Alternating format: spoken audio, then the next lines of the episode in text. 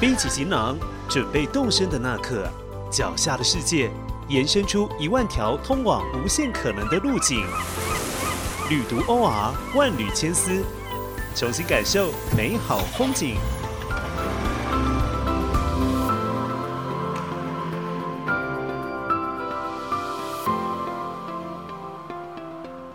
幽冥道、夺命天眼、西域妖姬等一系列精彩刺激的侦探电影。其实都围绕着一位中国历史上大名鼎鼎的人物开展故事，他就是狄仁杰。狄仁杰是唐朝著名宰相，一生活跃于女皇武则天当政的时期，为国贡献卓著。关于他的一生，有着浓厚的传奇色彩，包括他的卒年、墓葬都有许多说法及争议，经过多年依然为人们所议论。本集的万缕千丝节目。就让我们跟着主持人 Tiger 一起到洛阳，探寻狄仁杰的千古葬身之谜吧。我是主持人 Tiger，您现在收听的节目是《万缕千丝》。其实我觉得疫情期间呢，大家的呃一些生活的动向都受到阻碍嘛。其实这段期间呢，我们也陆续传出了一些好消息。以旅游来说的话呢，比如说我们跟啊，博流之间就开始有一些旅游泡泡的合作机制，那将来也有越来越多的国家朝这个方向来进行努力。不过呢，即使是在这个台湾的岛内呢，我们还是有很多的事情可以来从事哦。这段期间呢，大家不妨多方的去啊阅读一些新书啊，看一些电影啊，透过这样子不同的资讯管道，补充一些新知。这些呃，不管是旅行或阅读，都能够代替我们走入不同的人世风景，以及经历不同的生命形态。所以，其实，在疫情期间呢，我们的生活也绝对不无聊，有非常非常多的事情可以来从事哦。比如说呢，我最近就开始重新去看了呃过去很受欢迎的狄仁杰系列的电影啊。那大家呢，想想必这个。呃，狄仁杰电影三部曲是耳熟能详哦。徐克导演的《通天帝国》《神都龙王》以及《四大天王》呢，每一部呢都以唐代的大臣狄仁杰作为背景，去演绎一段段既曲折又离奇的故事哦。那当然呢，有些人可能也看了啊，其他导演所拍摄的，像是《幽冥道》啦。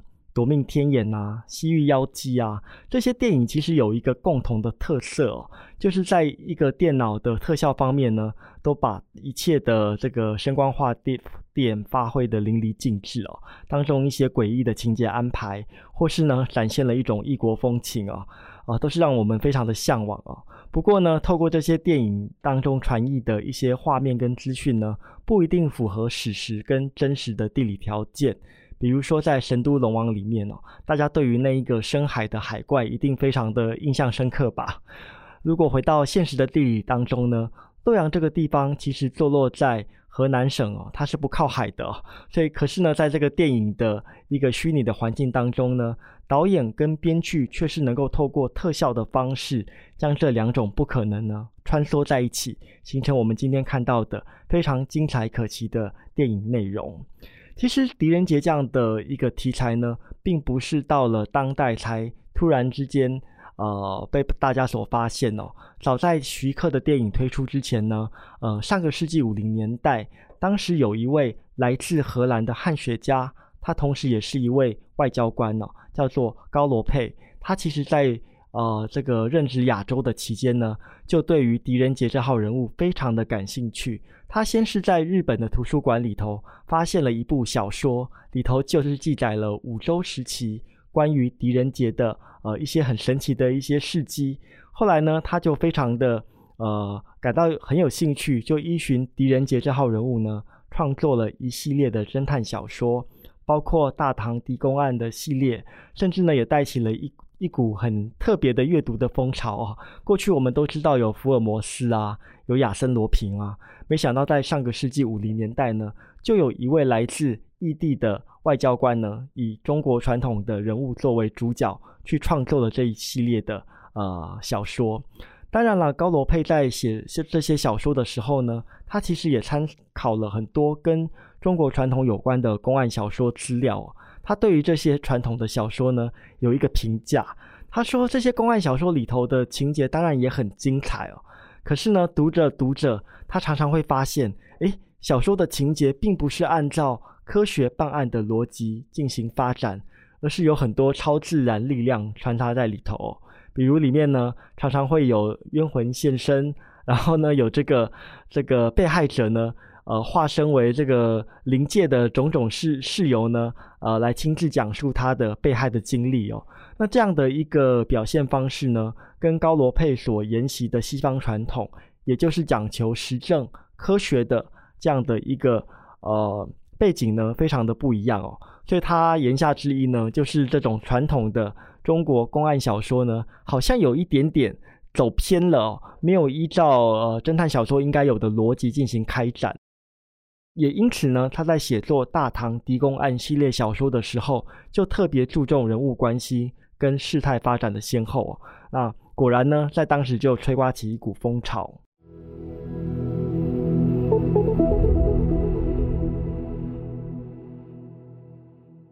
刚刚我们一直说狄仁杰，狄仁杰哦，当然大家可能是从电影当中熟悉这一号唐代的人物形象哦。如果退本溯源来说的话，他在现实世界当中到底是一个什么样的人呢？其实根据史书记载，狄仁杰他是出生在西元六百三十年，也就是贞观四年哦。他出生在唐代的并州，也就是今天的山西太原一带哦。那比较特别的是呢，他本身当然是在呃，武则天的当政的时候呢，当到了大官。他的祖父跟父亲呢，其实也都是在这个朝廷以及地方担任过要职哦。所以说起来呢，狄仁杰他其实是一个。呃，含着金汤匙出生的官三代，他的家学本身也非常的渊源哦。那他最有名的一个做官的事迹，就是后来他进入了大理寺，当了大理寺的侍丞。什么是大理寺呢？看过电影的人就知道，大理寺好像是一个非常神秘的啊单位哦。他在过去呢，其实是中央负责掌管刑狱的一个中央机关，他就在这样的一个。呃，肃杀之气相对浓厚的地方服务哦。根据《新唐书·狄仁杰传》的记载呢，他在任职期间呢，呃，也非常的认真勤奋，一年之内就发落了一万七千个罪人。而且我觉得最难得的是呢，这一万七千多人当中呢，竟然没有一个人。对于他的判决提出上诉哈，所以他的效率啊，或者是说他本身的工作态度呢，绝对是呃让当时的人跟现在我们来看都是非常感佩的，非常的认真，而且呢呃能够做到公平的决断，这就是他个人的一个人物形象。在后期呢，就好像电影当中大家看到饰演狄仁杰的刘德华哈，一度的进入了监牢里头，没错。在现实当中，狄仁杰也曾经被呃一些酷吏所诬陷而锒铛入狱哦。不过呢，还好呢，这吉人天相，即使是含冤呢，后来也因为呃武则天的呃这个重视呢，让他重新有机会呃含冤洗白，而重新回到朝称朝中担任一个呃重要的角色哦。但是狄仁杰这个人呢，他的个性也是非常的刚正不阿。他并不因为武后重用他而这个对武后加以逢迎啊、巴结等等的。相反的，他在任职朝中的这段期间以内呢，还是针对一个人臣应该做的事情呢，提出了很多的谏言。比如说，当时的武则天非常的笃信宗教，也在各地造了很多的大佛。可是狄仁杰呢，他认为。这样子的一个建造工程呢，基本上是劳民伤财，而且没有什么实质效益的。所以他数度劝诫武则天不要这么的沉迷于宗教，呃，近于迷信的这样的一些行径。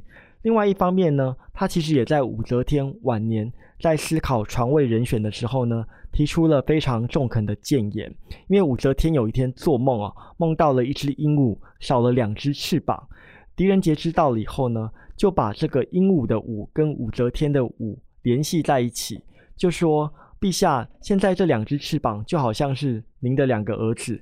如果您能够把这个国家的大权还给两个儿子的话，那这只鹦鹉不就是能够重新飞上天际遨游了吗？”也因为这样的一个思考呢，武则天最后就决定要还政于李唐哦。所以其实从这些不管是历史的记载，还是乡野的传说，都可以看出狄仁杰他确实是在呃从政跟做人方面都取得了非常巨大的成功。也难怪他过世之后呢，武则天会当着满朝文武的面，呃说了一句呃撕心裂肺的话，他说庙堂空了。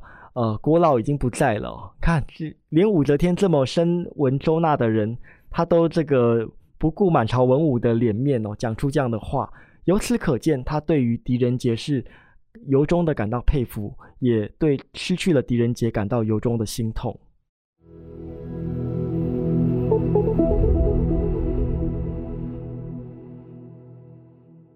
其实狄仁杰的形象真的是非常的复杂哦。他既然有电影当中呈现的非常的刚正不阿、威风凛凛，甚至武功高强的一面，在现实世界当中呢，他其实也善尽了一个为人臣子应该尽的本分哦，提出了很多对于国家设计有用的意见哦。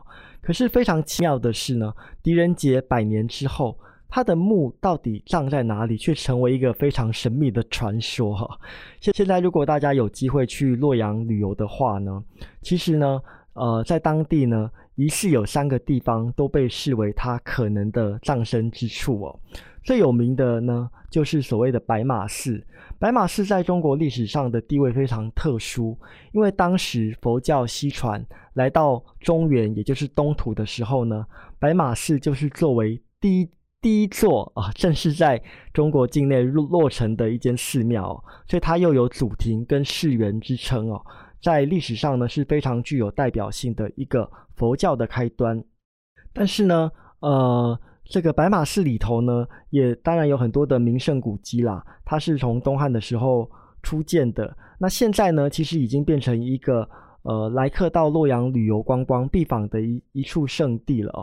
那如果大家去过洛阳，或将来有机会去洛阳造访的话呢，大家可以注意，在白马寺山门东边的齐云塔院附近，其实有一个非常巨大的坟茔哦。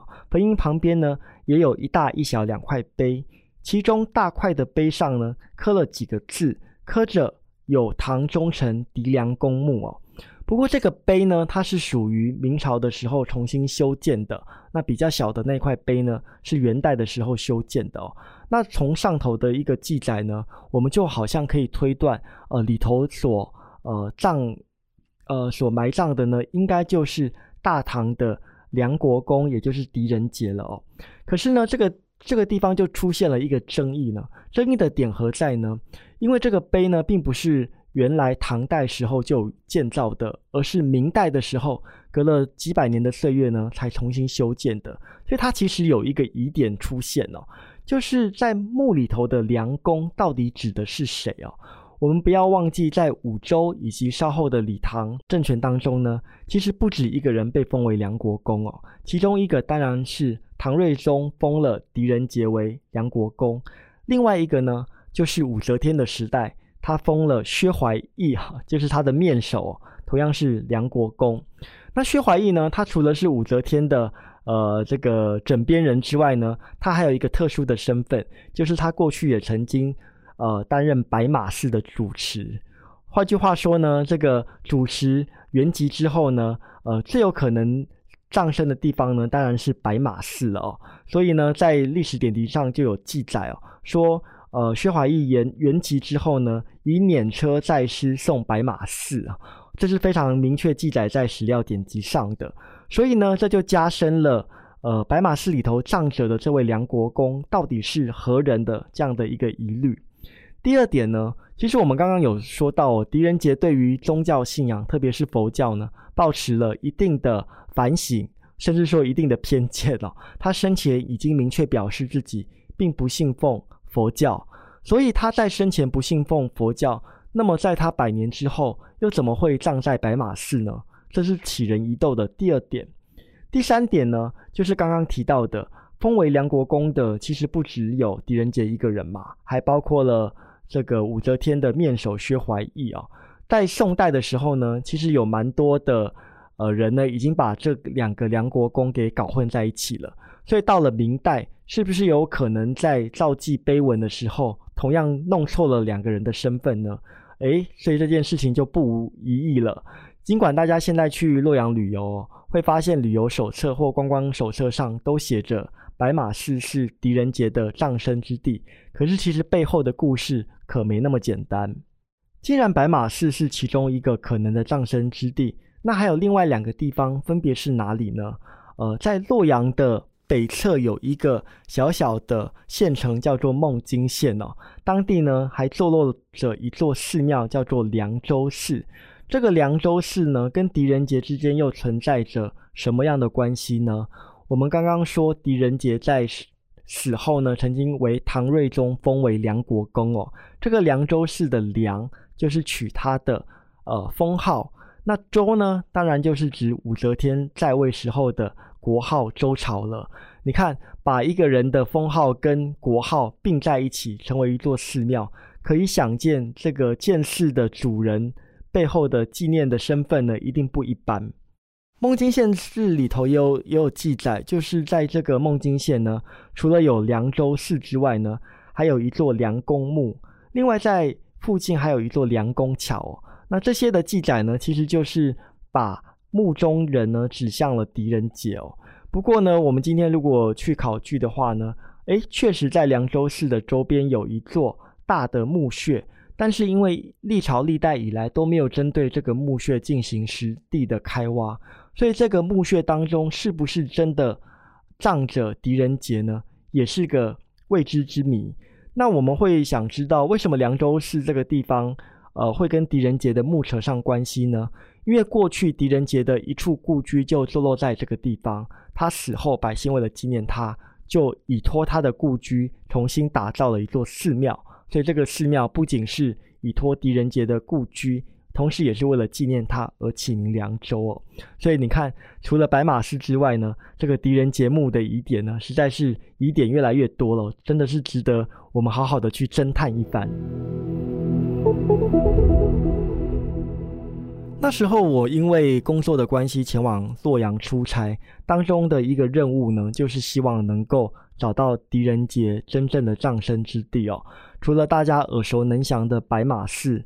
以及很神秘的以托狄仁杰故居而新造的凉州寺之外呢，其实还有一个很神秘的地方，它坐落在哪里呢？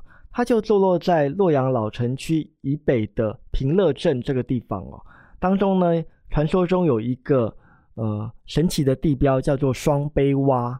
双是成双成对的双，碑是墓碑的碑。这个“洼”字呢，我们一般写作凹凸不平的“凹”字，不过当地人习惯念成“洼”。这个双碑洼，传说也是狄仁杰呃可能的埋葬地之一哦。那我们怎么样去推断这个墓墓地本身跟狄仁杰有关系呢？这个双碑顾名思义，它就是有两座碑碑名在这个地方哦。其中一个碑呢，已经证实了是狄仁杰父亲狄之训的碑哦。可是另外一个碑呢？因为年代久远哦，字迹已经涣散了，已经看不出来它是记载什么样的事事迹了。所以过过去呢，一直对于这个地方到底是谁，呃，葬身在这里呢，保持着呃很大的一个谜团。直到上个世纪末，附近的上屯村呢，出土了唐代狄仁杰的算是曾孙辈了，有一位叫做狄坚摩的官员哦，他的墓志，墓志上头就有一句话叫做。复良公之营，什么叫做复良公之营呢？良公指的就是梁国公，也就是狄仁杰的封号。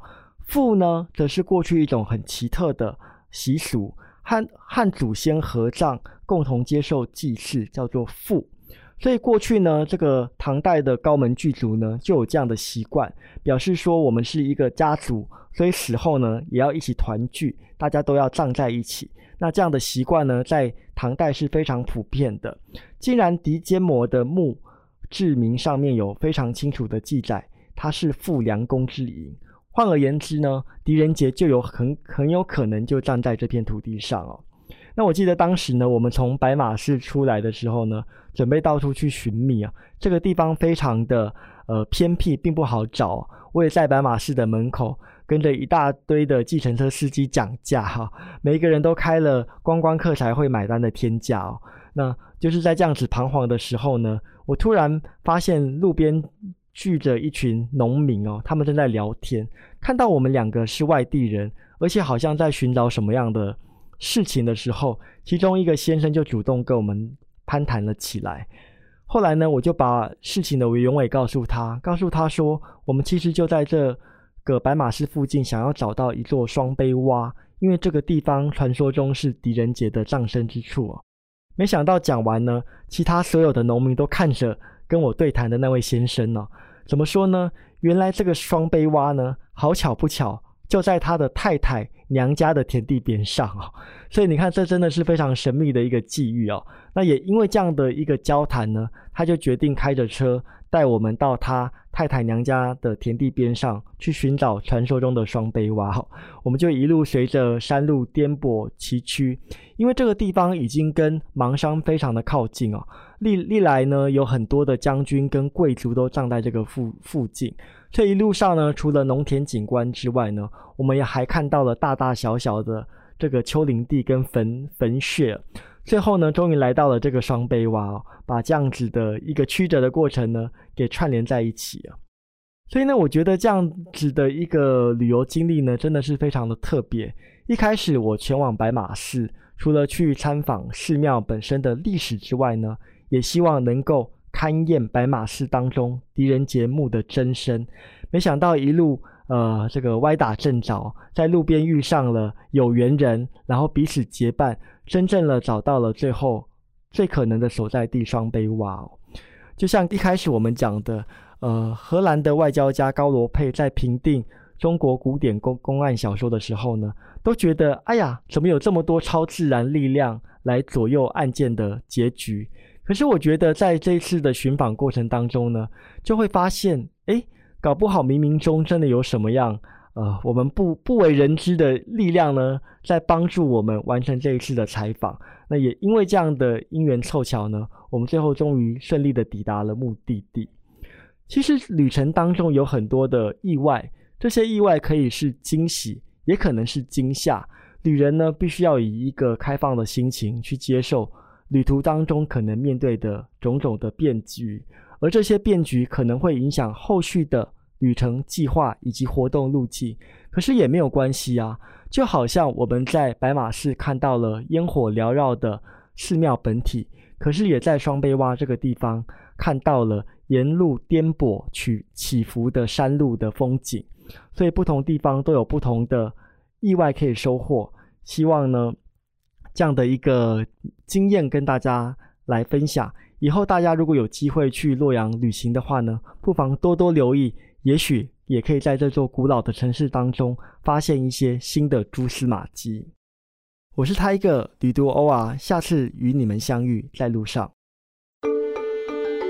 感谢收听这一集节目内容，万缕千丝陪您探索一万种旅行他方的目的，换位一千种思考生命的方式。如果喜欢本集内容，欢迎上网搜寻“旅读 OR” 获取更多资讯。万缕千丝，期待能在下一回声音的旅途中与您重逢。